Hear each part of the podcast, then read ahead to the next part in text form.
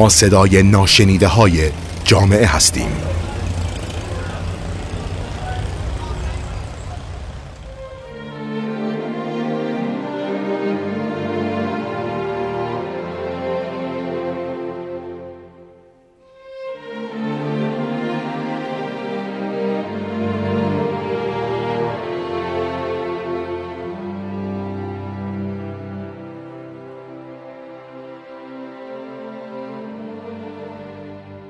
خدمت شنوندگان خوب رادیو اطلس. و می‌خوام در این قسمت از پادکست به ازدواج طلاق حقوق مرد و زن در اون و اینکه چی درست و غلطه و باید چی باشه به طور کلی یه سری قوانین شاید به نفع خانم ها نباشه یه سری قوانین به ضرر آقایون باشه یه سری قوانین به ضرر فرزند باشه هر چی که هست من اینجا نمی‌خوام بگم که درست چیه غلط چیه. من صرفا می‌خوام یک سری اطلاعات به شما در خصوص اینکه الان چی هست گذشته چی بوده و اینکه چه مسئولیت هایی ایجاد میشه وقتی افراد ازدواج می‌کنن و اینکه این چیز مهمیه و چیزی نیست که بخواید سرسری بگیرید و بعدا سراغ مشکلات اگر سرسری بگیرید ممکنه براتون مشکلات بسیار زیادی ایجاد بشه. می‌خوام به طور کلی در این خصوص صحبت کنم. یه چیزی که من خیلی داشتم جستجو می‌کردم حالا سامانه مرکز پژوهش های مجلس رو و مجلس رو و سامانه ملی انتشار قوانین و مقررات رو خیلی جالب بود. اینکه متون حقوقی که در گذشته بوده خیلی به طور کلی خیلی خشک و قابل فهم و اینکه هر, هر کلمه ای رو می‌خواستم یکی در میون بفهمم باید جستجو می‌کردم تو دیکشنری فارسی که ببینم معنی این واژه فارسی چیه. بعد البته این زیاد الان, الان هم یک سری ایرادات هست ولی خب باز خیلی به من به عنوان یک آدم عادی خیلی بهتر میبینمش. و اینکه شاکله یک سری از قوانین به طور کلی همونه و عوض نشده حتی خیلی تأکید هم شده رو قانون قبلی. حالا در ادامه به این می‌پردازیم. در گذشته وزارت عدلیه مسئول این کار بوده مسئول کلا قضیه ازدواج و طلاق. به طور کلی هر ازدواج طلاقی که باید به ثبت می‌رسیده در یکی از دفاتری که وزارت عدلیه مشخص می‌کرده انجام می‌شده. اگر ظرف 20 روز بعد از جاری شدن خطبه افراد نمی‌رفتن. حالا چه طلاق چه ازدواج نمی‌رفتن این رو ثبت کنن که به عهده شوهر هم بوده. اگر نمی‌رفتن این رو ثبت کنن از یک تا شیش ماه حبس می‌گرفتن. و اینکه اگر این کل به طور کلی اصلا ثبت نمی شده سند رسمی محسوب نمی سند رسمی محسوب نمی شده سند عادی محسوب می شده در قوانین گذشته برای ثبت ازدواج طلاق به همون عنوان دولت حق و ثبت نمی گرفته در قوانین گذشته یک تایتل کلی هست که میگه ازدواج با کسی که استعداد جسمانی برای ازدواج ندارد ممنوع است. و گفته شده که در صورت انجام این مقصر از یک تا سه سال حبس تعدیبی و جزای نقدی محکوم میشه. و یک یک نکته جالب هست اینکه سن ازدواج از همون اول که این کلا قوانین و اینا شکل گرفته هی مدام دچار تغییر شده. مدتی مثلا 13 سال بوده برای دخترها و 15 سال برای پسرها. دوباره رفته رو 15 و 18 15 برای دخترها 18 سال برای پسرها. بعد در مدتی در دوره از دوره پهلوی این عدد برای پسرها به 20 سال رسیده و برای دخترها به 18 سال. که بعد از انقلاب عده از حقوقدانا این حرکت رو شتاب هم می‌دونستن. سن ازدواج برگشته روی همون 9 و 15 9 سال برای دخترها و 15 سال برای پسرها به صورت قمری. بعد اینکه حالا الان این رویه عوض شده و به 13 و 15 سال رسیده ولی باز هم زیر این سن در شرایطی شرایط خاصی که به تشخیص دادگاه و مسلحت فرزند و رضایت ولی باشه میشه این ازدواج رو انجام داد. از این بگذاریم برمیگردم به اینکه هم قوانین قدیم رو یکم براتون بگم که باشون بیشتر آشنا بشید.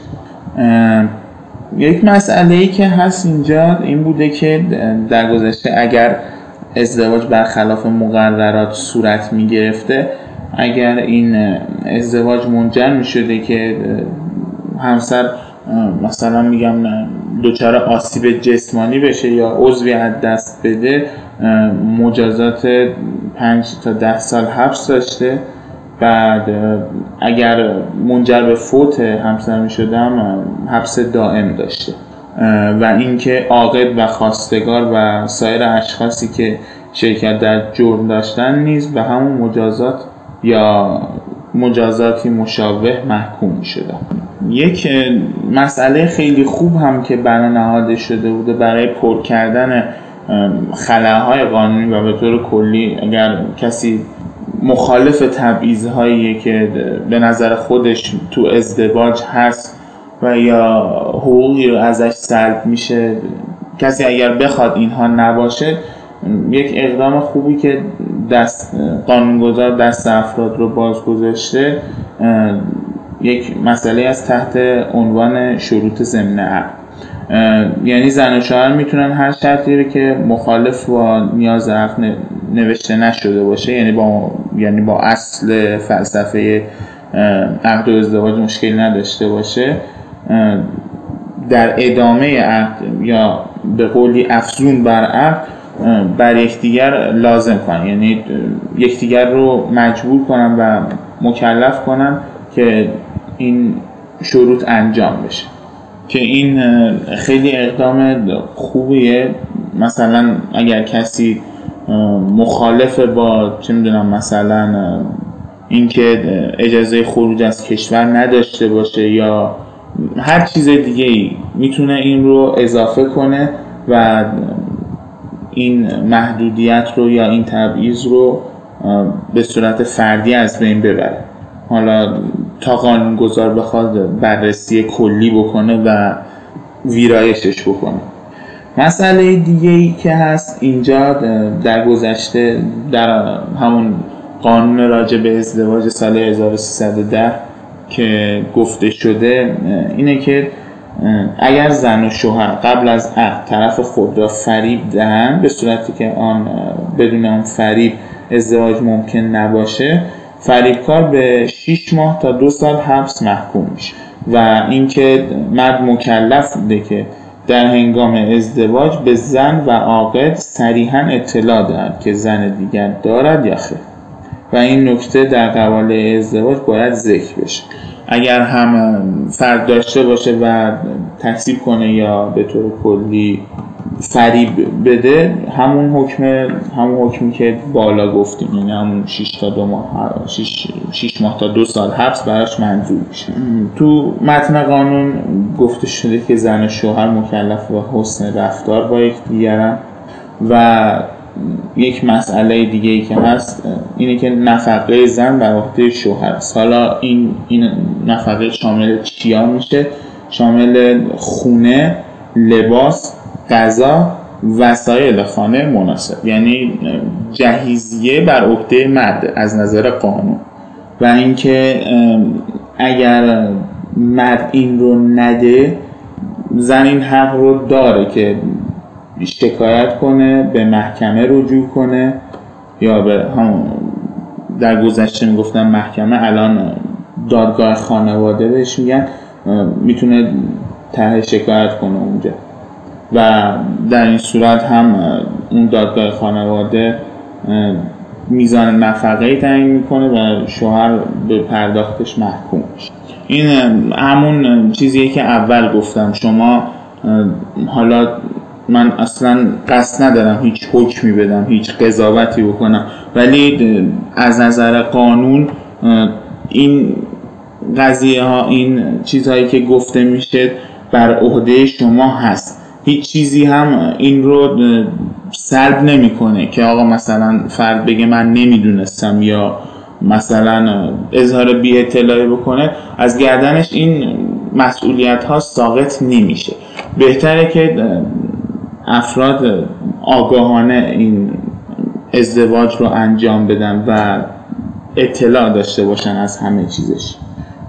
مسئله دیگه که در گذشته بوده اینه که تعیین منزل زن با شوهر است. البته خیلی از این قوانین هنوز هم پابرجاست یعنی چیزی نیست که بگیم منسوخ شده. به طور کلی این قانون ازدواج سال 1310 منسوخ شده. یعنی قانون حمایت از خانواده سال 91 ذکر کرده که این قانون منسوخه. ولی خب هست مسائلی که ویرایش شده و همونه در واقع همونه. این شروط ضمن عقد الان هم هست نفقه الان هم هست این تعیین منزل زن الان هم هست.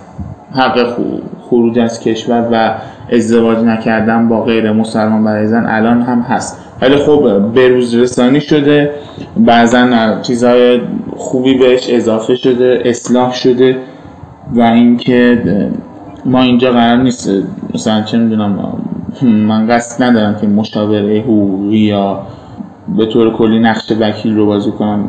یک چیزی هست که من بهتون بگم به طور کلی اطلاع رومی و افزایش آگاهی که آقا گذشته چجور بوده الان چجوره و اینکه شما اگر بخواید مثلا اقدامی انجام بدید خیلی خوبه که با یه وکیل کار درست و مطلع و حرفه‌ای این موارد رو مطرح کنید و از اون فرد مشورت بگیرید. بگذاریم ادامه میدم. یک مسئله ای که خیلی جالب بوده در این قانون قدیم این هست که نوشته شده در مواردی که زن ثابت کند ترک منزل به سبب خوف ضرر هست یا کلا اسباب اینه که نمی‌تونه تحمل کنه اون پارتنر یا شوهرش رو. اگر این قضیه به اثبات می‌رسیده در محکمه زن در به منزل برگشت داده نمی‌شده و تا وقتی که معذور بوده از برگشت حتی این نفقه هم بر عهده شوهر یعنی اینجا هم باز هیچ چیزی نیست که بگیم از عهده مرد ساقط میشه. باز هم خونه و لباس و غذا و اسباب مناسب باز هم بر عهده مرد هست. یک چیز دیگه که هست اینه که زن می‌تواند در دارایی خود بدون اجازه شوهر تصرف کند. حالا من الان می‌خوام گریزی بزنم اینجا که من برای خودم خیلی عجیبه که نمی‌دونم مثلا چطور میشه. حقوق حقوق طبیعی که یک انسان داره رو ازش سلب کنیم بعد مثلا که ازش سلب کردیم توی قانون بیاریم این رو بگیم که حالا به شما برگردونده میشه. بعضی مواقع محدود هم بکنیم بعد مثلا طرف از این قضیه خوشحال شه. من خودم این قضیه خیلی برام عجیبه. این قضیه دیگه ای که حالا بگذاریم از اون قضیه. یک داستان دیگه ای که این وسط هست اینه که ازدواج خانم مسلمان با مرد غیر مسلمان ممنوع است. الان این این مصوب قدیم تقریبا پهلوی اول میشه. ولی خب خیلی جالبه که در 16 اسفند 1366 این قانون مورد تأکید مجدد قرار گرفته. این خیلی برای خود من جالب بود که قانونگذار اینجا مثلا سر تعصبی عمل نکرده. قانونی که از نظر خودش در گذشته درست بوده رو هم الان مورد تاکید مجدد قرار داده و اجراش همچنان می‌کنه. حتی حالا بخوایم بگیم مرد مسلمان هم باشه موارد مجاز ازدواج با طبع خارجی که میشه همون به نوعی همون مسلمان بودن فرد در صورت اجازه دولت. و اگه این اجازه کسب نشه مرد از یک تا سه سال حبس می‌گیره. این قضیه حالا عباد مختلفی داره. یه بود یه بود اصلیش که فرزند حاصل از این ازدواجه قوانین مختلفی داره از گذشته تا حالا لایحه جدیدی هم همین امسال نزدیک یک ماه پیش حدودا این قانون مطرح شده و حالا نمی‌دونم تصویبش کی تصویب لازم اجرا شدنش نمی‌دونم ولی خب لایه های جدیدی تدوین شده که می‌تونید اگر علاقه من هستید به این موضوع می‌تونید مطالعهشون کنید. یه قانون دیگه ای که در گذشته بوده اینه که کلیه دفاتر ازدواج موظف بودن که قبل از ثبت ازدواج از دو طرف گواهینامه پزشک مبنی بر نداشتن بیماری های واگیردار مهم دریافت کنن و پس از بایگانی اون نسبت به ثبت ازدواج دستور بدن اقدام کنن. این هم تاکید شده بوده که دختران از داشتن گواهینامه پزشک در بخش بیماری های مربوط به ارتباط جنسی معاف بودن. یه قانون دیگه ای که توی سال 45 تصویب شده اینه که کارمندان وزارت امور خارجه حق ندارن با فردی که تابعیت بیگانه را دارد یا سابقا داشته ازدواج کنند. حالا می‌خوام یک یکم وارد قوانین موجود بشم. دیگه ما الان قانون ازدواج نداریم یعنی عنوانش ازدواج نیست. عنوانش قانون حمایت خانواده است که تاکید داره روی کل کل این چرخه. یعنی چه شوهر و همسر چه فرزند یعنی کلا همونطور که از اسمش هم می‌تونید متوجه بشید قصدش اینه که موارد کلی رو برای حمایت از کل خانواده مطرح بکنه. همین قانون حمایت از خانواده سال 91 قوانین ازدواج سال 1310 رو منسوخ کرده و یک چند مورد قانون بعد از انقلاب رو هم منسوخ کرده. ولی خب از نظر حقوقی قانون حمایت خانواده سال 53 رو باز منسوخ نکرده. یعنی اون هم مواردی ازش که با این قانون متناقض نباشه تضادی نداشته باشه استناد به اون قانون هم انجام میشه.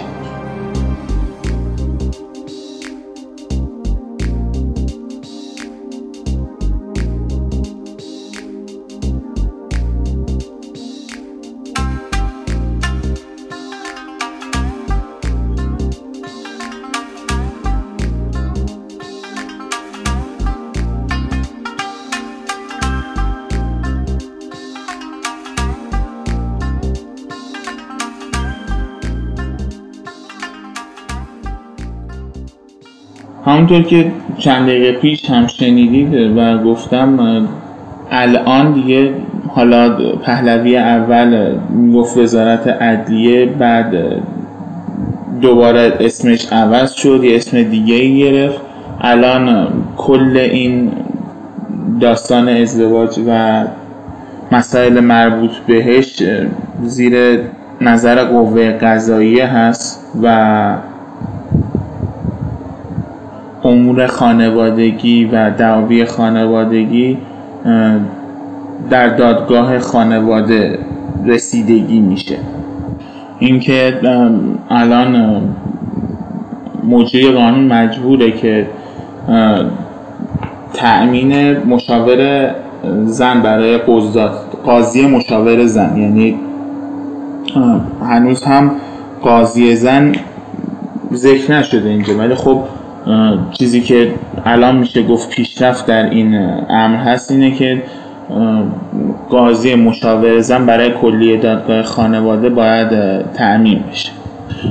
مسئله دیگه که هست قضات دادگاه خانواده باید متأهل باشن و حداقل چهار سال سابقه خدمت قضایی هم تو کارنامهشون داشته باشن. و می‌رسیم به بخشی که یکم این فضای گفتگوی من با شما رو مرتب می‌کنه. من خودم یه احساس پراکندگی می‌کردم. اینجا ذکر شده که رسیدگی به امور و دعاوی زیر در صلاحیت دادگاه خانواده است. یک نامزدی و خسارت ناشی از برهم زدن آن. دو ازدواج دائم موقت. سه شروط ضمن عقد. چهار ازدواج مجدد. پنج جهیزیه. شیش مهریه. هفت نفقه همسر و و اجرت مثل ایام زوجیت. هشت تمکین و نافرمانی. نو طلاق رجوع فسخ و انفساخ ازدواج. بذل مدت و انقضای آن. ده هزانت و ملاقات طفل. یازده نسب. دوازده رشد. حجر و رفع اون سیزده. ولایت قهری قیمومیت امور مربوط به ناظر و امین اموال محجوران و وصیت در امور مربوط به اونها. چهارده نفقه نزدیکان و خیشاوندان 15 امور درباره قایب مفقود الاثر 16 سرپرستی کودکان بی سرپرست 17 اهدای جنین 18 تغییر جنسیت. اینها مواردی هستند که مستقیما مربوط به دادگاه های خانواده. مسئله دیگه ای که تو این قانون حمایت از خانواده است اینه که در صورت عدم تمکن مالی و تنگ دستی هر یک از افراد دادگاه می‌تونه پس از احراز مراتب و با توجه به اوضاع و احوال فرد را از پرداخت هزینه دادرسی حق و زحمه کارشناسی حق و زحمه داوری و سایر هزینه ها معاف کنه. یا اون رو به پرداخت اون رو به زمان اجرای حکم موکول کنه. و اینکه اگر ضروری باشه وکیل فرد وکیل داشته باشه دادگاه یا خودش یا به درخواست فرد فاقد تمکن مالی وکیلی رو براش معین می‌کنه. و یه, یه نکته که اینجا هست افراد تحت پوشش کمیته امداد و مددجویان سازمان بهزیستی از پرداخت هزینه دادرسی به طور کلی معافن بخش دیگه ای که این قانون حمایت از خانواده داره مراکز مشاوره خانوادگیه. ماده 16 قانون میگه که به منظور تحکیم مبانی خانواده و جلوگیری از افزایش اختلافات خانوادگی و طلاق و سعی در ایجاد صلح و سازش قوه قضایی موظف از ظرف سه سال از تاریخ لازم اجرا شدن این قانون مرکز مشاوره خانواده را در کنار دادگاه های خانواده ایجاد کنند همونطور که اول این بحث هم گفتیم کلا این قضیه برای حمایت از کل خانواده است و این قوانین برای حفظ به قولی همون کیان خانواده و این اینها بیان شده بیان شده و نوشته شده. اعضای مراکز مشاوره خانواده از کارشناسان رشته های مختلف هست. برای مثال مطالعات خانواده مشاوره روانپزشکی روانشناسی مددکاری اجتماعی حقوق و فقه و مبانی حقوق اسلامی. یک سری رشته است که برای کارشناسان این امر انتخاب شده. یک مسئله دیگه ای که اینجا ذکر شده اینه که حداقل نصف اعضای هر مرکز باید از بانوان متأهل واجد شرایط باشه. یعنی این یک باز پیشرفتی محسوب میشه برای بانوان و اینکه به طور کلی مسئله مثبتی هست. یک بند دیگه که اینجا وجود داره میگه که در قضایی که مراکز مشاوره خانواده ایجاد شده دادگاه خانواده می‌تواند در صورت لزوم با مشخص کردن موضوع اختلاف و تعیین مهلت نظر این مراکز را در مورد امور و دعاوی خانوادگی خواستار بشه مرکز مشاوره خانواده علاوه بر این که خدمات مشاوره ای به زن و شوهر ارائه میدن خواسته های دادگاه رو هم در مهلت مقرر اجرا می‌کنن و در موارد مربوط سعی در ایجاد صلح و سازش انجام میدن. این مراکز در صورتی که سازش و صلح حاصل بشه باید سازش نامه تنظیم کنن. در غیر این صورت هم اگر همچین اتفاقی نیفته باید نظر کارشناسی خودشون رو در مورد علت و دلیل های عدم سازش رو به صورت مکتوب و مستدل به دادگاه اعلام کنن. بخش بعدی که تو قانون حمایت از خانواده هست سرفصل ازدواج. ماده 20 که میشه اولی ماده همین ازدواج میگه که ثبت ازدواج دائم یا فسخش یا انفساخش یا طلاق یا اعلام بطلان ازدواج یا طلاق الزامیه. یعنی هیچ کدومش نمی‌تونه به قول گفتنی ثبت نشه. باید حتما تو دفاتر ثبتی این موضوع نوشته بشه و به ثبت برسه.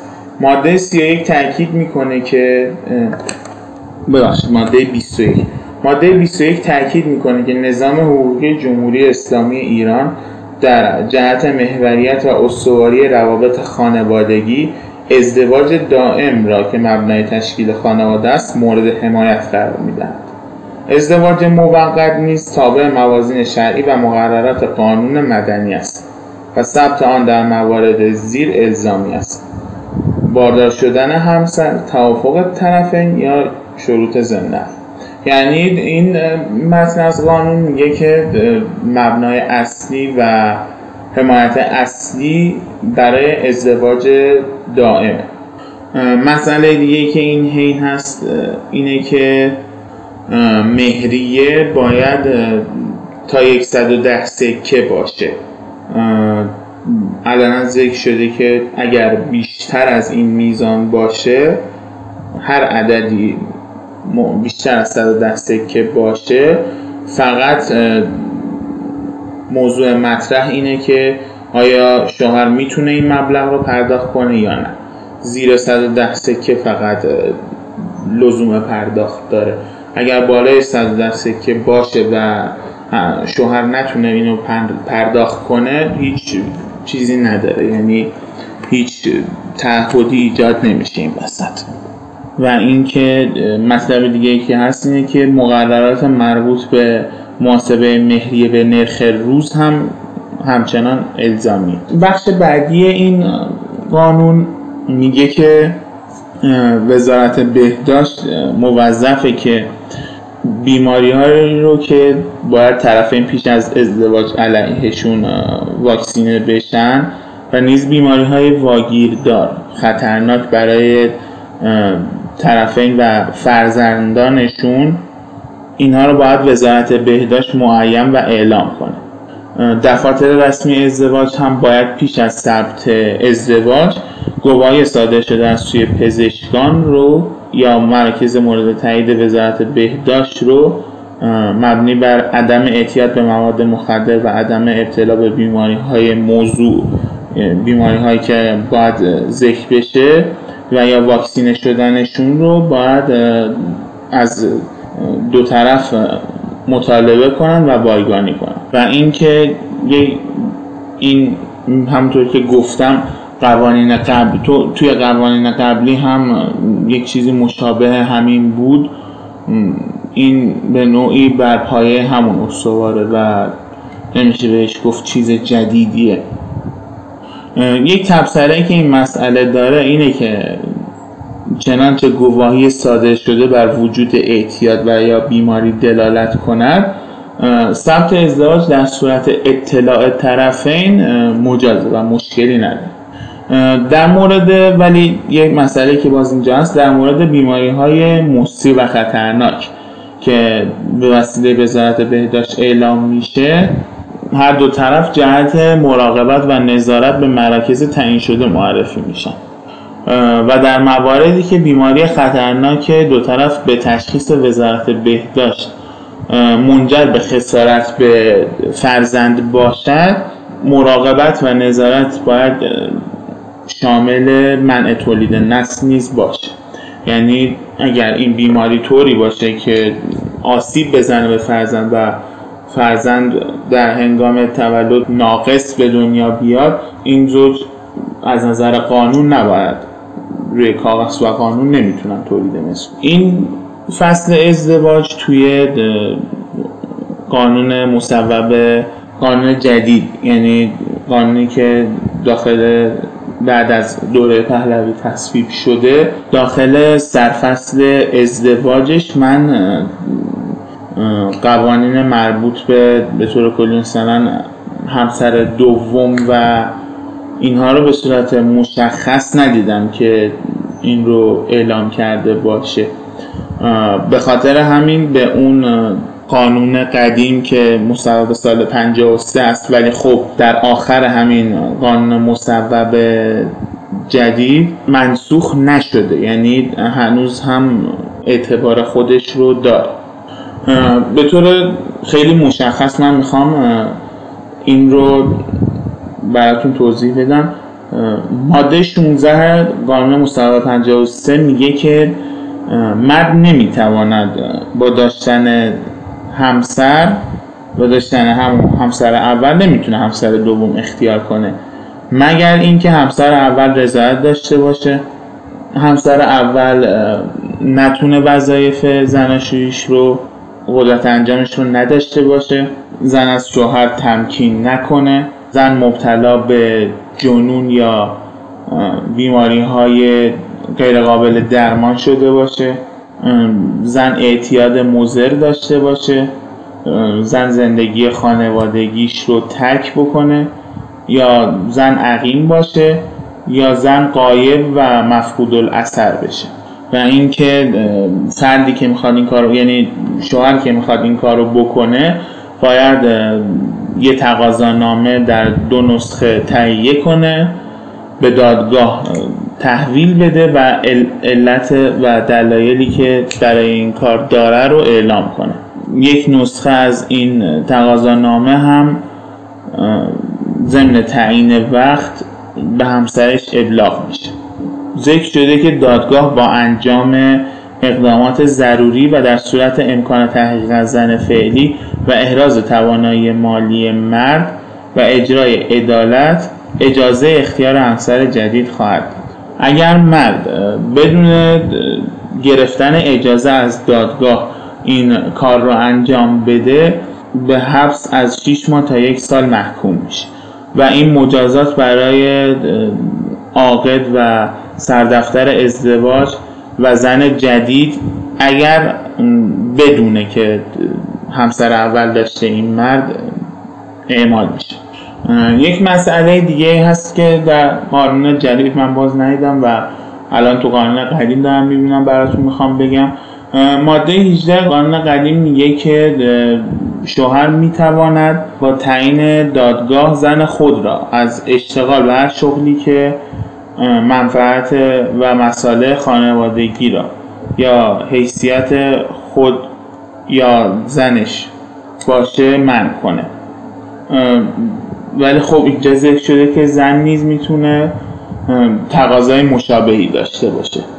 و دادگاه هم در صورتی که در امر معیشت یعنی همون همون قضیه چیز قضیه اینه که اگر این درخواست داده بشه و اون شغل مرد در صورت ترکش به خانواده آسیب بزنه و نتونه مرد مثلا نفقه و نفقه زن رو یا نفقه بچه ها رو بده. اگر این خلال ایجاد نشه دادگاه هم مرد رو از اشتغال به شغل شغلی که مثلا همسر درخواست داده من می‌کنه. به نظرم تا حد خوبی این قضیه ازدواج رو این توضیح بهتره تاکید کنم رو همون توضیح قبلی که اگر باز شما حین ثبت ازدواج اگر فکر می‌کنید متن قانون مثلا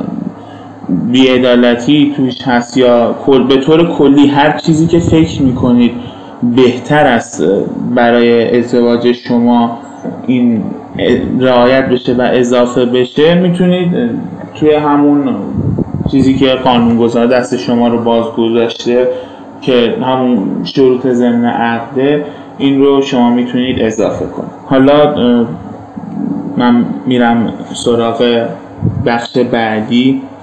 بخش بعدی که توی این قانون اومده قانون حمایت از خانواده طلاق هست.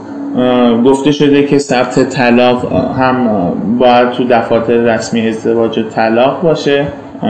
حسب مورد پس از صدور گواهی عدم امکان سازش یا حکم مربوط از سوی دادگاه هم این قضیه مجازه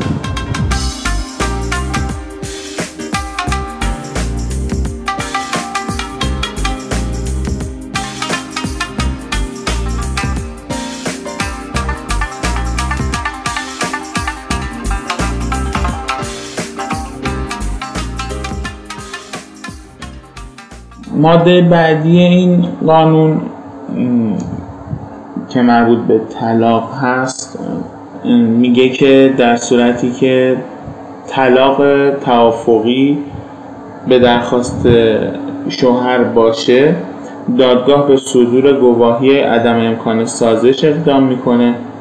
اگر به درخواست همسر باشه حسب مورد مطابق قانون به صدور حکم الزام شوهر به طلاق یا احراز شرایط اعمال وکالت در طلاق مبادرت می‌کنه. بخش بعدی میگه که در کلیه موارد درخواست طلاق به جز طلاق توافقی دادگاه باید به منظور ایجاد صلح و سازش موضوع را به داوری اجرا کند.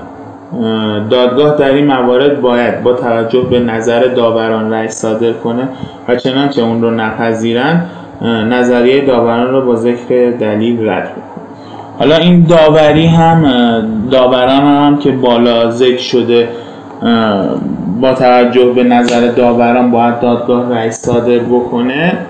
این داوران طبق متن قانون باید از اقارب متعهل طرفین باشن شوهر و همسر باشن باید حداقل سی سال داشته باشن به مسائل شرعی و خانوادگی و اجتماعی هم آشنا باشن و باید توسط زن و شوهر به دادگاه هم معرفی بشن. مسئله دیگه هم که هست اینه که در صورت اینکه بین خیشاوندان که نسبت فامیلی دارن یا همون اقاربی که گفتیم اگر فرد واجد شرایطی نباشه یا عدم دسترسی باشه یا خودشون حتی نپذیرن با زن و شوهر می‌تونن که داورشون رو بین افرادی که صلاحیت دارن بین افراد دیگه معرفی بکنن. اگر اینجا ذکر شده اگر که زن و شوهر این کار رو نکنن دادگاه خودش یا به درخواست هر یک از طرفین به تعیین داور مبادرت مسئله بعدی حق و حقوق قانونی این به نوعی میشه گفت همسر هست. حالا من این لفظ قدیمش رو می‌خونم براتون و بعد لفظ جدیدش هم به نوعی همینه. ولی خب به نظر من اینجا لفظ قدیمش یکم بهتر گفته شده. میگه که اجرای سیغه طلاق و ثبت آن در دفتر موکول به پرداخت حقوق شرعی و قانونی همسر. مثل چیزهایی که تو شروط ضمن عقد ذکر شده مندرجات سند ازدواج تکلیف جهیزیه همون اسباب المنزل که گفتیم یعنی همون جهیزیه که باز به مرده مهریه و نفقه و همچنین اجرت المصر که میشه فکر نمی کنم فکر کنم این رو نگفتم. من جستجو کردم به نوعی میشه گفتش که کارهایی که بر عهده زن نبوده ولی انجام انجام شده. یعنی زن تکلیفی نداشته براش ولی خب این کارها رو انجام داده. به طور کلی این چیزهایی که گفتیم بر هنگامی که می‌خواد سیغه طلاق اجرا بشه باید مرد این رو به زن پرداخت بکنه. اگر زن قبل از اینکه این موارد رو دریافت کنه هم طلاق رو ثبت کنه می‌تونه بعد از ثبت طلاق برای دریافت این حقوقش از طریق اجرای احکام دادگستری مطابق مقررات اقدام بکنه. یعنی مرد باید این موارد رو پرداخت کنه. حالا چه با تقسیط قسطبندی و چه با اینکه یک جا بخواد پرداخت کنه ولی باید پرداختش بکنه. همچنین این ذکر شده که اگر زن به امر به امر شوهرش یا اطلاعش یعنی حالا صرفا به امرش نه صرفا اطلاع داشته باشه از مال شخصی خودش رو برای مخارج متعارف زندگی مشترک که بر عهده زوج بوده همونطور که گفتیم مثل همون مواردی که در نفقه ذکر شده اگر هزینه کرده و شوهر نتونه اثبات کنه که این کار انجام شده همسرش می‌تونه معادل این مبلغ رو ازش دریافت کنه.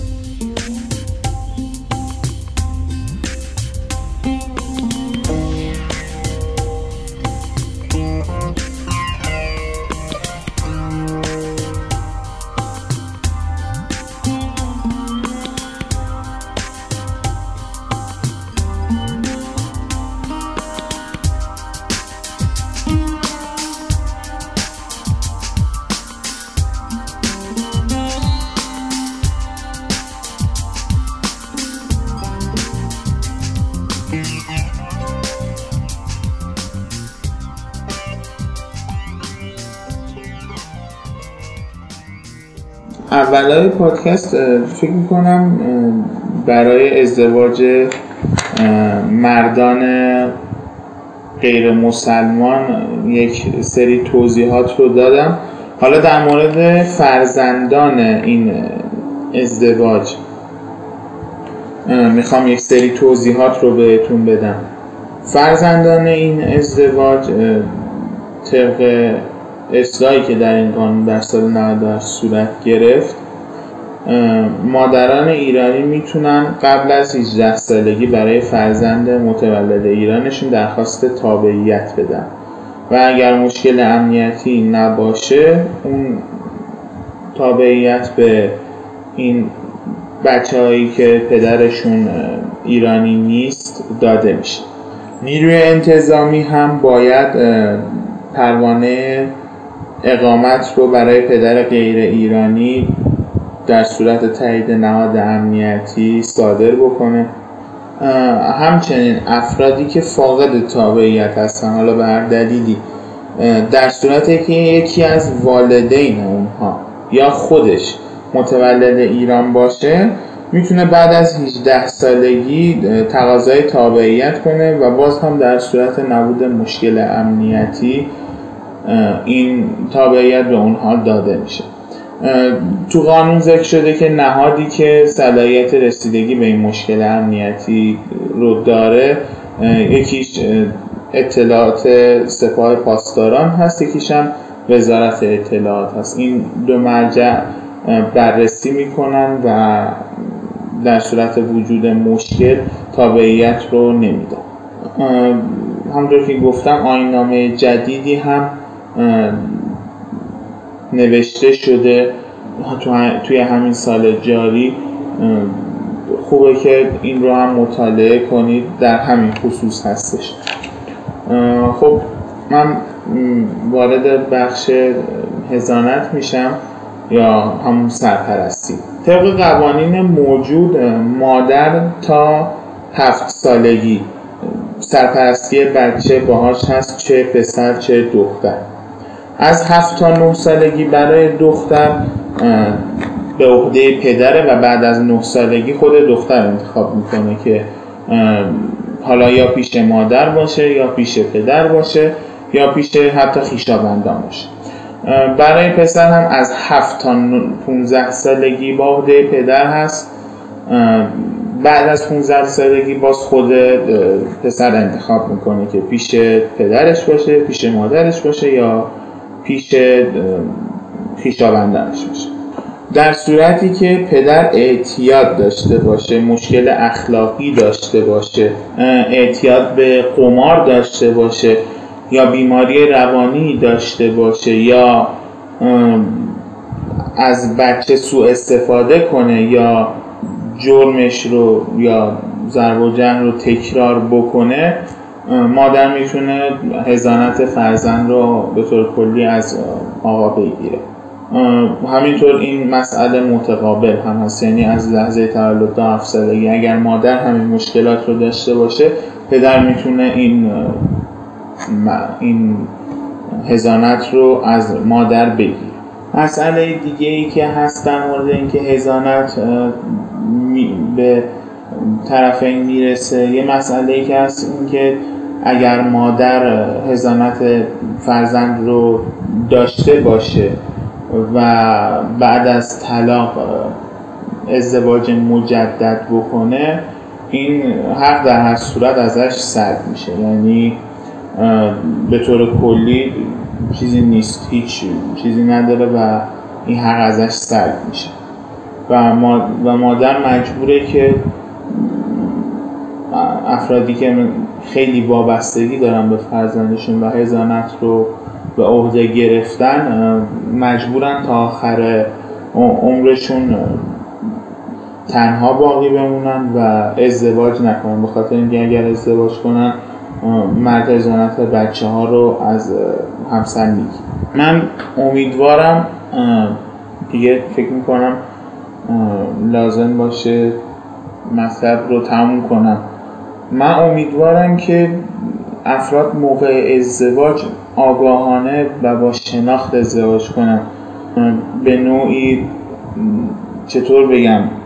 از روی اینکه آقا ما, ما رو برای همدیگه نشون کردن و چه می‌دونم تو رو شوهرت میدیم و یا مثلا تو رو زنت میدیم و به زور برای همدیگه تعیین تکلیف می‌کنن خانواده خط و نشون می‌کشن.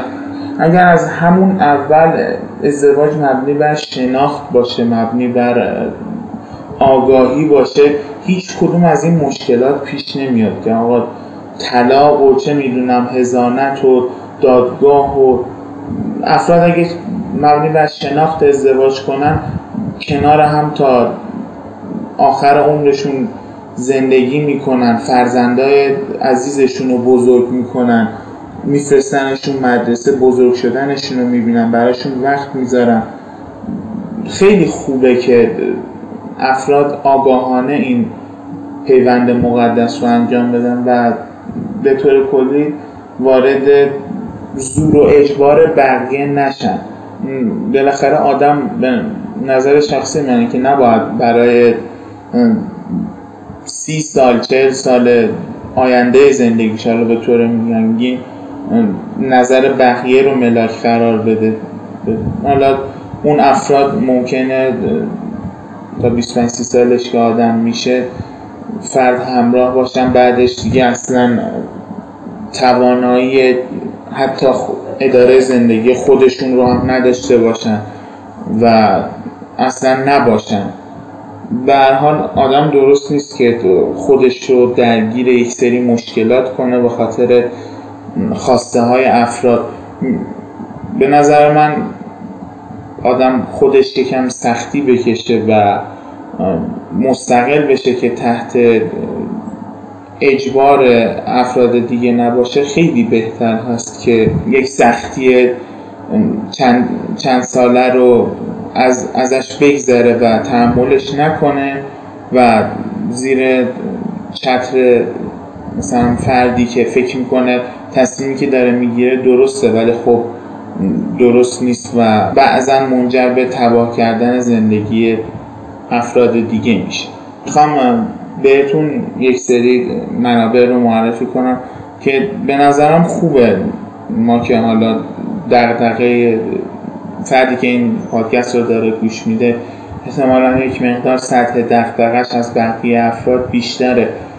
مرکز پژوهش های مجلس شورای اسلامی و سازمان ملی قوانین و مقررات جمهوری اسلامی ایران پایگاه های بسیار جامع و کامل و تخصصی هستن که شما می‌تونید داخلشون هر چیزی رو هر قانونی رو هر مسئله ای رو که براتون سوال هست و منتشر شده رو جستجو کنید و بخونید و اطلاعاتتون در این حوزه بالاتر بره.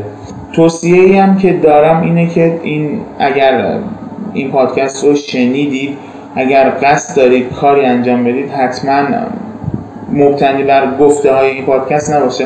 حتما و حتما و حتما با یک وکیل کارتون رو در میون بذارید و اصلا به گفته های این پادکست که حالا از عینا مطابق قانون بود هیچ چیز افسوتنی نداشت. ولی خب من اصلا توصیه نمی کنم چون نه خودم کسی هستم که از حقوق چیز زیادی بدونه صرفا دقیقه داشتم که اطلاعات عمومی شما رو بالا ببرم و یک مقداری سطح آگاهیتون رو بالا ببرم و بدونید چه مسئولیت هایی روی دوشتون میاد در صورت ازدواج.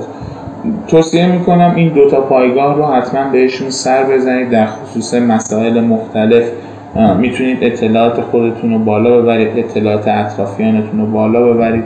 و امیدوارم که بچه ای هیچ زن و شوهری مورد ظلم همدیگه قرار نگیرن و امیدوارم هیچ بچه ای بدون پدر و مادر بدون اینکه محبت پدر و مادر رو ببینه بزرگ نشه.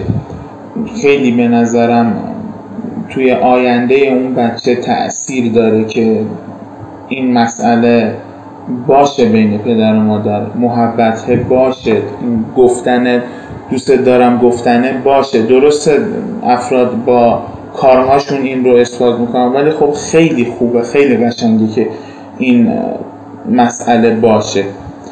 و یک چیز دیگه ای که حالا من خیلی خوبه که اینجا به صورت دلی این پادکست رو ضبط می‌کنم و اصلا علاقه ای ندارم که فردی هویتم رو بدونه. این بحثی که هست گفتم هم در خلال این قوانین. مسئله همسر دوم من خودم فرزند اول همسر دوم پدرم هستم. یعنی پدرم دو تا زن داره و از زن دوم من پسر اول ایشون هستم. خیلی خیلی خیلی خیلی بده. خیلی بده. یعنی من الان تنفر عجیبی دارم از مردهایی که دو تا زن دارن و واقعا احساس نفرت می‌کنم ازشون. به نظرم یکی از مسخره ترین و کسیف ترین کارهایی که یک مرد می‌تونه بکنه. هرچند که مثلا به طور به طوری این ما مادر من این اطلاع رو داشته و دو طرف اطلاع داشتن. ولی خب من خیلی این قضیه آسیب زده. پدر من مثلا اصلا نبوده بالای سر ما. خیلی مدت به طور کلی نبوده. یک شب در میون اصلا پدر شما بالا سرتون نیست یک شب میره اون خونش شب میاد این خونش اصلا خیلی بده. به طور کلی هرچی میشه با هم کشمکش دارن خانواده ها. اصلا احساس برادری و به طور خیلی جالب بود. مثلا تو سریال یوسف پیامبر مثلا شما می‌دیدید حالا به غیر خود یوسف که تک افتاده بود فرزندهای دیگه که از مادرهای دیگه بودن با هم خیلی همکاری و محبت داشتن. ولی الان این شرایط نیست. یعنی مثلا پدر من بعضی موقع میگه بیاید برادراتون رو ببینید با هم حرف بزنید. من اصلا نه تمایلی دارم نه برادری این می‌بینم. اصلا به نظر من این فقط یک نسبت خونیه و هیچ پیوند عاطفه این وسط نیست. اصلا در خود قرآن هم گفته که می‌توانید این کار را نمی‌توانید بکنید. در اگر می‌توانید عدالت برقرار کنید این کار رو بکنید و بعدش هم گفته که نمی‌توانید. واقعا هم نمیشه. شما وقتی یک شب نیستی تو سنین کم تو سنین بچگی که فرزند بچه خیلی دوست داره یک حامی بالا سرش باشه یک پدر بالا سرش باشه به نوعی به نوعی مثلا نماد قدرت یا حالا هر چی یک آدم حامی بالا سرش باشه پشت سرش باشه این آدم نیست. پشت سر شما نیست و اصلا محبت کلامی بین خانواده ها نیست و به طور کلی میگم خیلی این کار به نظر من بده و واقعا به نوعی متنفر شدم از این قضیه.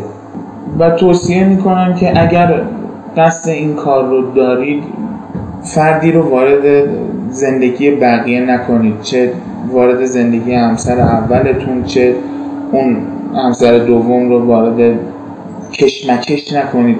اگر فردی رو دوست ندارید اصلا باش ازدواج نکنید. اگر دوست دارید هم وقتی سرد شدید یا تمایلتون رفت یا اصلا نخواستید دیگه باش زندگی کنید رهاش کنید. این کار خیلی تاثیر می‌ذاره در زندگی آینده بچه ها لاغر. حالا دو طرف که خیلی کشمکش دارن با هم ولی این وسط بچه ها خیلی به نظر من آسیب می‌بینن. مثلا من خودم یه بچه هفت ساله مثلا باید میشست با مادرش درد و دل می‌کرد. یعنی درد و دلای مادرشون میشنوید بهش تسکین می‌داد. خیلی جالبه که مثلا این کار رو باید پدر و مادر برای بچه بکنن ولی خب این اتفاق برعکسش رخ داد. خیلی ممنونم که این چند دقیقه درد دل منم شنیدید. تحمل کردید که این پادکست به پایان برسه. دوستتون دارم. خدا نگهدار.